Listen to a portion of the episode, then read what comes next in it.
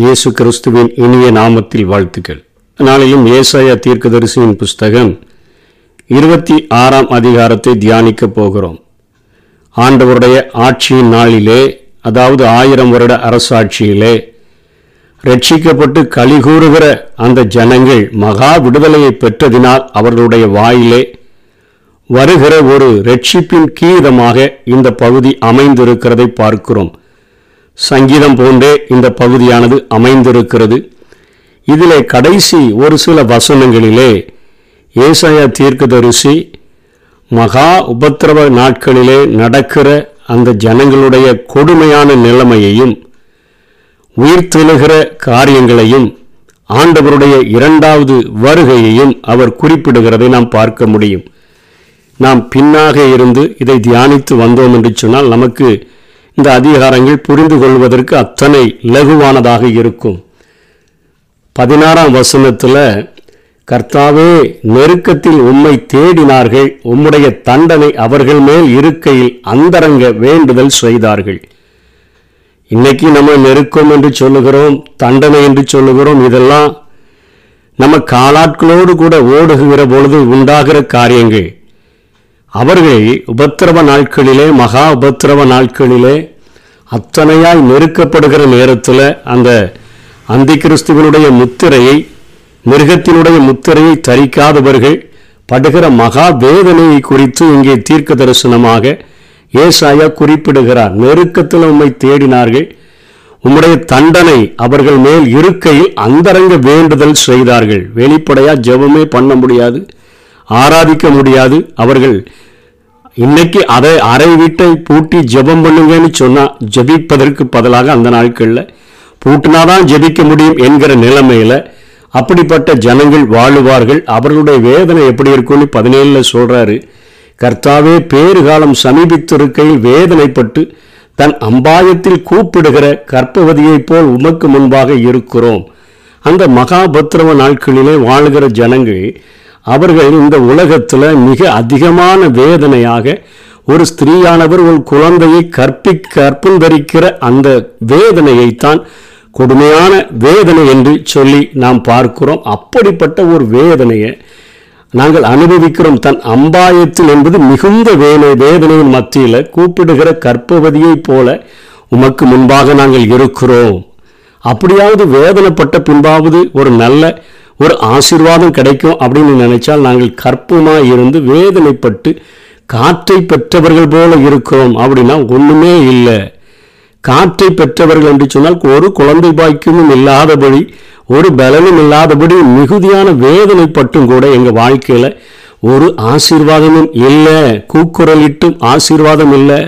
வேதனையில் ஓலமிட்டும் ஆசீர்வாதம் இல்லை என்று சொல்லி அந்த மகாபத்ரவத்தின் நாளிலே வாழுகிற ஜனங்கள் இத்தனையாய் கதறுவார்கள் என்பதை ஏசாயா தன்னுடைய தரிசனத்தில் கண்டு அவர் சொல்லுகிறதை பார்க்கிறோம். இது நடக்கவில்லை. இனிமேல் ஆண்டவருடைய ரகசிய வருகைக்கு பின்பாக நடக்கிற காரியங்களை ஏசாயா நமக்கு எச்சரிப்புண்டாக எழுதியிருக்கிறதை பார்க்கிறோம் அந்த நாட்களிலே.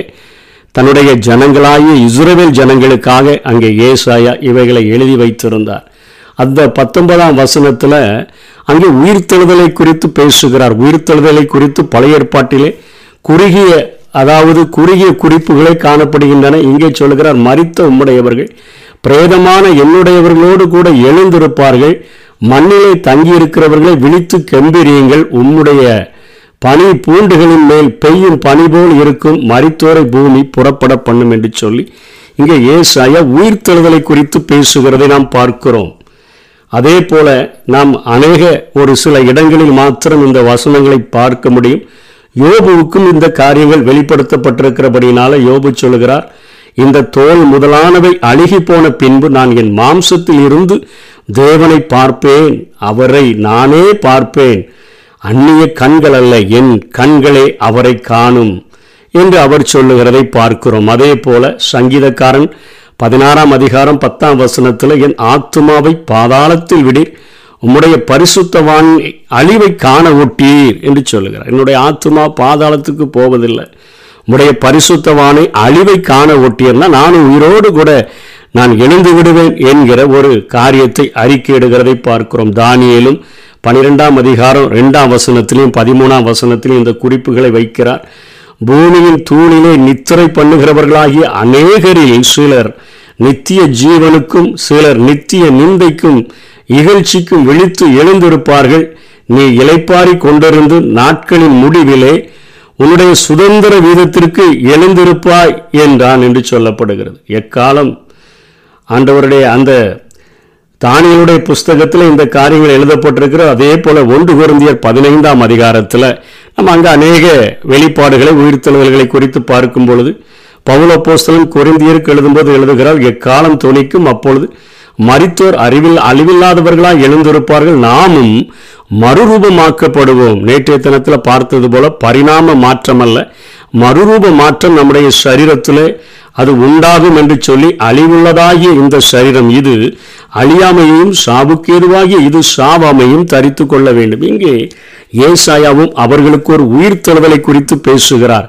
இயேசு கிறிஸ்து இந்த மகாபத்திரவ காலம் முடிந்து இந்த பூமிக்கு அவர் வரும்பொழுது அங்கே அநேகர் எழுந்திருப்பார்கள் என்கிற காரியத்தை குறித்து இங்கே இங்கே பேசுகிறதை பார்க்கிறோம். அதற்கு அடுத்தபடியாக அவருடைய இறுதி வருகையை குறித்து இரண்டாம் வருகையை குறித்து அந்த இருபத்தி ஓராம் வசனத்திலும் சொல்கிறார் பூமி தன் இரத்த பணிகளை வெளிப்படுத்தி தன்னிடத்தில் கொலை செய்யப்பட்டவர்கள் இனி மூடாதிருக்கும் என்று சொல்லப்படுகிறது. இது ஒரு மகா பெரிய விருந்த. ஆண்டவர் அங்கே இருக்கக்கூடிய ஒரு தூதன் நின்று கொண்டு ஆண்டவர் அவர் அளிக்கிற அந்த மகா பெரிய விருந்துக்கு வாங்கன்னு பறவைகளெல்லாம் அழைச்சது போல இந்த காரியங்கள் அது எப்போ நடக்குதுன்னு சொன்னா இதோ பூமியினுடைய குடிகளின் அக்கிரமங்களின் நிமித்தம் அவர்களை விசாரிக்கும்படிக்கு கர்த்தர் தம்முடைய ஸ்தானத்திலிருந்து புறப்பட்டு வருவார். இங்கே ஏசாயா மூன்று காரியங்களையும் அதாவது இந்த ரகசிய வருகைக்கு பின்பாக நடக்கக்கூடிய மூன்று காரியங்களையும் எழுதி வைத்திருக்கிறார். உபத்திரவ காலம் அவா மகா உபத்திரவ காலத்தில் ஜனங்கள் எத்தனையாய் வேதனைப்படுவார்கள் மரித்தோர்கள் எழுந்திருப்பார்கள் என்கிற ஒரு மிகப்பெரிய நம்பிக்கையும் கொடுக்கிறார். அங்கே ஆண்டவர் இரண்டாம் வருகையில் வந்து நின்று இந்த பூமியில் உள்ள எல்லா விதமான பறவைகளுக்கெல்லாம் ஒரு மகா பெரிய விருந்து. அதாவது இங்கே பூமியில் இருக்கக்கூடிய ராஜாக்கள்லேருந்து அடிமைகள்லேருந்து எல்லாரும் அவரை எதிர்க்கிறவர்கள் அழிக்கப்படும் பொழுது அவர்கள் புதைக்கப்பட மாட்டார்கள். அவர்கள் மகா பெரிய விருந்தாக பறவைகளுக்கும் மற்ற மிருகங்களுக்கும் படைக்கப்படுவார்கள் என்கிற காரியத்தை இங்கே ஏசாயா குறிப்பிடுகிறதை பார்க்கிறோம். அதற்கு பின்பாக அந்த ஆயிரம் வருட அரசாட்சியில அவர்கள் அனுபவித்து என்ன பாடலை பாடுவார்கள் என்று நடக்காமல் இன்னும் இருக்கிற இந்த தீர்க்க தரிசனத்துக்கு அவர் அழகாக எழுதுகிறதை பார்க்கிறோம். அந்த ஆயிரம் வருட அரசாட்சியில் நாமும் பங்கு பெற்றோன்னு சொன்னால் இப்படிப்பட்ட பாடல்களை நாம் பாட முடியும். ஒன்றாம் வசனத்தில் இருபத்தி ஆறு ஒன்றில் அக்காலத்திலே யூதா தேசத்தில் பாடப்படும் பாட்டாவது பெத் அதாவது எருசலேமிலே பாடப்படுகிற பாட்டு என்ன? பலனான நகரம் நமக்கு உண்டு.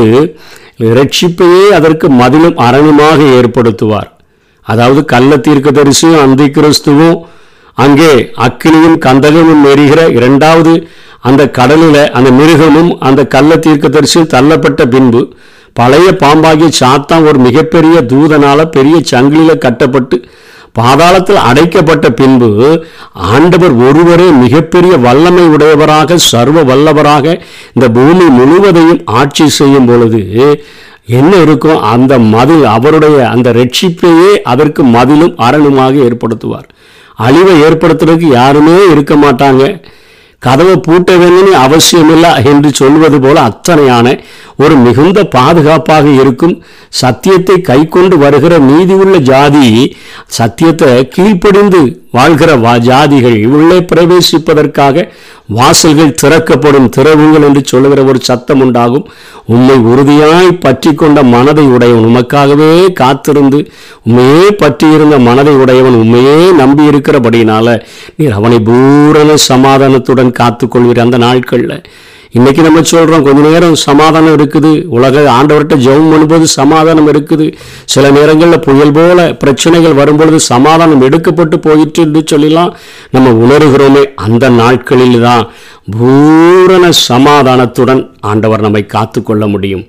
கர்த்தரை என்றென்றைக்கும் நம்புங்கள். கர்த்தராகிய ஏகோவா நித்திய கண்மலையாக இருக்கிறார். அவர் மேலே நான் கட்டப்பட்டிருக்கிறபடினால அவருடைய ஆட்சி நடக்கிறபடினால எனக்கு இந்த உலகத்தில் எந்த ஒரு ஒரு நாசமோசமும் என் வாழ்க்கையில் அனும அது அணுகாது. பெருமலை சொரிந்தா என்ன? பெருங்காற்று வீசினா என்ன? அது மோதினா என்ன? அது என்னை ஒன்றும் செய்ய முடியாது என்கிற காரியத்தை இங்கே ஏசாயா தரிசனத்தில் சொல்லுகிறதை பார்க்கிறோம். அந்த நாட்களில் ஆண்டவர் ரொம்பவும் உயர்ந்த ஒரு ஸ்தானத்தில் வாசமாக இருக்கிறவங்கள உயர்ந்த நகரத்தில் இருக்கிறவங்க அதாவது பெரிய சிட்டிஸில் வாழ்ந்து கொண்டு மிகப்பெரிய உயர்ந்த வீடுகளில் பெரிய பதவி வகித்து வாழ்கிறோன்னு சொல்கிறவர்களை ஆண்டவர் கீழே தள்ளுகிறவராக அவர்களை தாழ்த்துகிறவராக தரை மட்டும் தாழ்த்தி மண்ணாக மட்டும் இடிய பண்ணுகிற ஒரு ஆண்டவராக இருக்கிறார். ஆண்டவருடைய பிள்ளைகளுக்கு அவரை பற்றி உத்தம இருதயத்தோடு கூட இருக்கிறவர்களுக்கு அவரை உறுதியாய் பற்றி கொண்ட மனதை உடையவர்களுக்கு சத்தியத்தை கைக்கொண்டு வாழ்கிறவர்களுக்கு உயர்ந்த ஒரு ஆசீர்வாதம் அவர் ஒரு நித்திய கண்மலையாக அவர் இருக்கிறார். ஆனால் மற்றவர்களுக்கு அவர்களை மிதித்து அவர்களை இடிய பண்ணுகிற ஒரு காரியத்தை அவர் செய்கிறார்னு பார்க்கிறோம். அப்போ கால் அதை மிதிக்கும் சிறுமையானவர்களின் காலும் எளிமையானவர்களின் அடிகளுமே அதை மிதிக்கும். அந்த நாட்களில் சிறுமையானவர்கள் எளிமையானவர்கள் எல்லாம் அவரை அவர்களை மிதித்து நடந்து போவார்கள் என்பது போல ஒரு காரியம் நடக்கும் என்று ஏசாயா சொல்லுகிறார். நம்ம வேடிக்கையாய் ஒரு கதை சொல்லுவோமே யானைகளை பிடிப்பதற்கு தரையோடு தரையாக ஆழமான குழிகளை அவர்கள் தோண்டி அதற்கு மேலாக ஒரு இயற்கையாக இருப்பது போல புற்களை எல்லாம் விரித்து வைத்துட்டு கட்டைகளை அடுக்கி அந்த பொங்கு அந்த குழி இல்லாதபடி மறைத்து விட்டால் யானை வேகமாக எங்கேயாவது ஒரு பட்டாசை வெடித்து அவங்க துரத்தும் பொழுது அது ஓடி வருகிற அந்த பதட்டத்தில் அந்த குழிக்குள்ள விழுன்னு சொல்லுவாங்க. அந்த குழிக்குள்ள விழுகிற நேரத்தில் ஒரு தவளை பார்த்துக்கிட்டே இருந்துச்சுன்னா கடைசியாக கீழே உள்ள போகிற நேரத்தில் ஓடி வந்து ஒரு எத்தி எத்திட்டு அது நினைத்து கொள்ளுமாமா நான் மிதித்ததுனால தான் யானை இந்த பெரிய குழிக்குள்ளேயே விழுந்ததுன்னு சொல்லி. அந்த நாட்களில் சிறுமையானவர்களுடைய நிலைமையும் எளிமையானவர்களுடைய நிலைமை ஆண்டவர் அவர்களை மீதிச்சு கீழே தள்ளிட்டு உன்னால் முடிஞ்சால் நீனும் ஒரு மிதி மிதிக்கணும்னா மிதிச்சுக்கோ என்று சொல்லுகிறது போல ஒரு காரியங்கள் நடக்கும் என்று சொல்லி இங்கே ஏசாயா குறிப்பிடுகிறதை பார்க்கிறோம். ஆனால் அந்த நாட்களிலும் இந்த நாட்களிலும் இப்படிப்பட்ட ஆசீர்வாதங்களை பெற்றுக்கொள்ளுகிறதற்கு ஒரு அர்ப்பணிப்பு தேவை என்பதை இந்த நடுப்பட்ட பகுதியிலே ஏசாயா குறிப்பிடாமல் இல்லை. அவர் சொல்லுகிறார் நீதிமானுடைய பாதை செம்மையாய் இருக்கிறது. மகா நீதிபரராகிய நீர் நீதிமானுடைய பாதையை செம்மைப்படுத்துகிறீர். அதாவது நீதிமானுடைய பாதை செம்மையாக இருக்கிறது என்று சொன்னால் நம்ம தேவனால் பிறந்தவர்கள் நம்முடைய பாதைகளை நாம் கொஞ்சம் சரிபடுத்தி நம்ம தாறுமாறாய் போகாதபடி அவைகளை செம்மையாக பாதுகாக்க வேண்டிய நம்ம கடமை தேவனால் பிறந்தவன் தன்னை காக்கிறான் பொல்லாங்கன் அவனை தொடாதபடி அவர் பாதுகாக்கிறார். அதுதான் மகா நீதிபரராகிய நீர் நீதிமான்களுடைய பாதைகளை செவ்வைப்படுத்துகிறீர். அவர்களும் பாதுகாக்கிறார்கள். செம்மையான பாதைக்காக நீரும் அவர்களை செம்மைப்படுத்த வழிநடத்துகிறீர் என்று சொல்லுகிற ஒரு அர்ப்பணிப்பிலே வாழும்படியாக ஏசாயா இங்கே அறைகூவல் விடுகிறார். நமக்கு அந்த ரகசிய வருகைகளை எடுத்துக்கொள்ளப்படுகிறதற்கு இதை கடைபிடிக்க வேண்டும். அந்த ரகசிய வருகையின் மேல் நம்பிக்கை இல்லாத இஸ்ரவேல் ஜனங்கள் அவர்கள் அந்த உபத்திரவ நாட்களிலே மகா உபத்திரவ நாட்களிலே இப்படிப்பட்ட காரியங்களை செய்தார்கள் என்று சொன்னால் நிச்சயமாக அவர்களும் விடுவிக்கப்படுவார்கள். அதற்கு கீழே உண்மை நினைக்கிற அதாவது உமது நாமமும் உண்மை நினைக்கும் நினைவும் எங்கள் ஆத்ம வாஞ்சியாக இருக்கிறது. உங்கள் நாமத்தை சொன்னாலே இயேசு என்கிற நாமத்தை சொன்னாலே எங்களுக்கு அது ஆத்மாவுக்கு அப்படியே சொல்கிறதுக்கு வாஞ்சியாக இருக்குது. உங்கள் பேரை சொல்லிகிட்டே இருக்கணும் போல் இருக்குது. உண்மை நினச்சிக்கிட்டே இருக்கணும் போல் இருக்குது. வேறு எதையும் நினைக்க தோணலை என்கிற அளவிற்கு ஆண்டவர் நே ஆண்டவர் மேலே ஒரு நேசம் வச்சிட்டோன்னு சொன்னால் அந்த நாமத்தின் மேலே ஒரு நேசம் வச்சிட்டோன்னு சொன்னால் நம்ம அறியாமையே நம்முடைய உள்ளத்தில் நம்முடைய ஆத்மாவில் அந்த இயேசு என்கிற நாமத்தை சொல்லும் பொழுதும் அவரை நினைக்கும் பொழுதும் அத்தனையாக ஆத்மா வாஞ்சி உண்டாகும் என்று சொல்லி ஏசாயா சொல்லுகிறார். அதை தான் சங்கீதக்காரனும் சொல்கிறாரு என் மானானது நீரோடைகளை வாஞ்சித்து கதறுகிறது போல தேவனே என் ஆத்மா உம்மை நோக்கி வாஞ்சித்து கதறுகிறது என்று சொல்லி. அதுக்கு அடுத்த வசனத்தில் அப்படியே சொல்கிறார் என் ஆத்மா இரவிலே உண்மை வாஞ்சிக்குது படுக்கும்போது கண்டதே நினைக்கல. இரவில் உண்மை வாஞ்சிக்குது எனக்குள் இருக்கிற என் ஆவியினால். நீங்கள் தந்த அந்த ஜீவ தண்ணீராகி அந்த ஆவியினால்.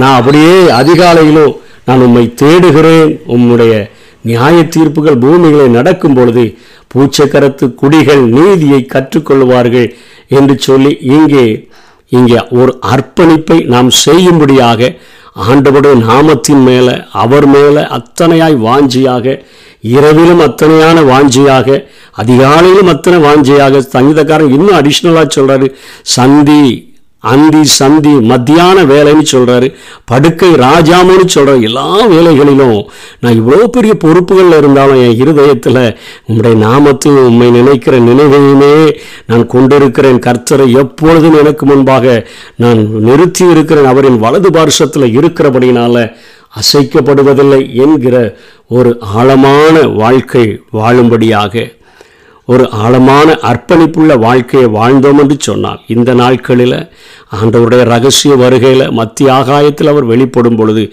நாம் எடுத்துக்கொள்ளப்படுவோம் அப்படிப்பட்ட கிருபைகளுக்காக இந்த நாட்களிலே வாஞ்சிப்போம். கர்த்தர் தாமே அப்படிப்பட்ட கிருபைகளை நமக்கு தந்தருள்வாராக. ஆமே நெருக்கத்திலே கத்தரை நோக்கி கதறி கூப்பிட்டே நெருங்கி வந்து குரலை கேட்டு விடுதலை கொடுத்தார். நெருங்கி வந்து குரலை கேட்டு விடுதலை கொடுத்தார். கர்த்தரையே துதிப்பே காலமெல்லாம் துதிப்பே கர்த்தரையே துதிப்பே காலமெல்லாம் துதிப்பேன். வல்லவர் நல்லவர் கிருபை உள்ளவர் என்றே பாடுவே. வல்லவர் நல்லவர் கிருபை உள்ளவர் என்றே பாடுவே.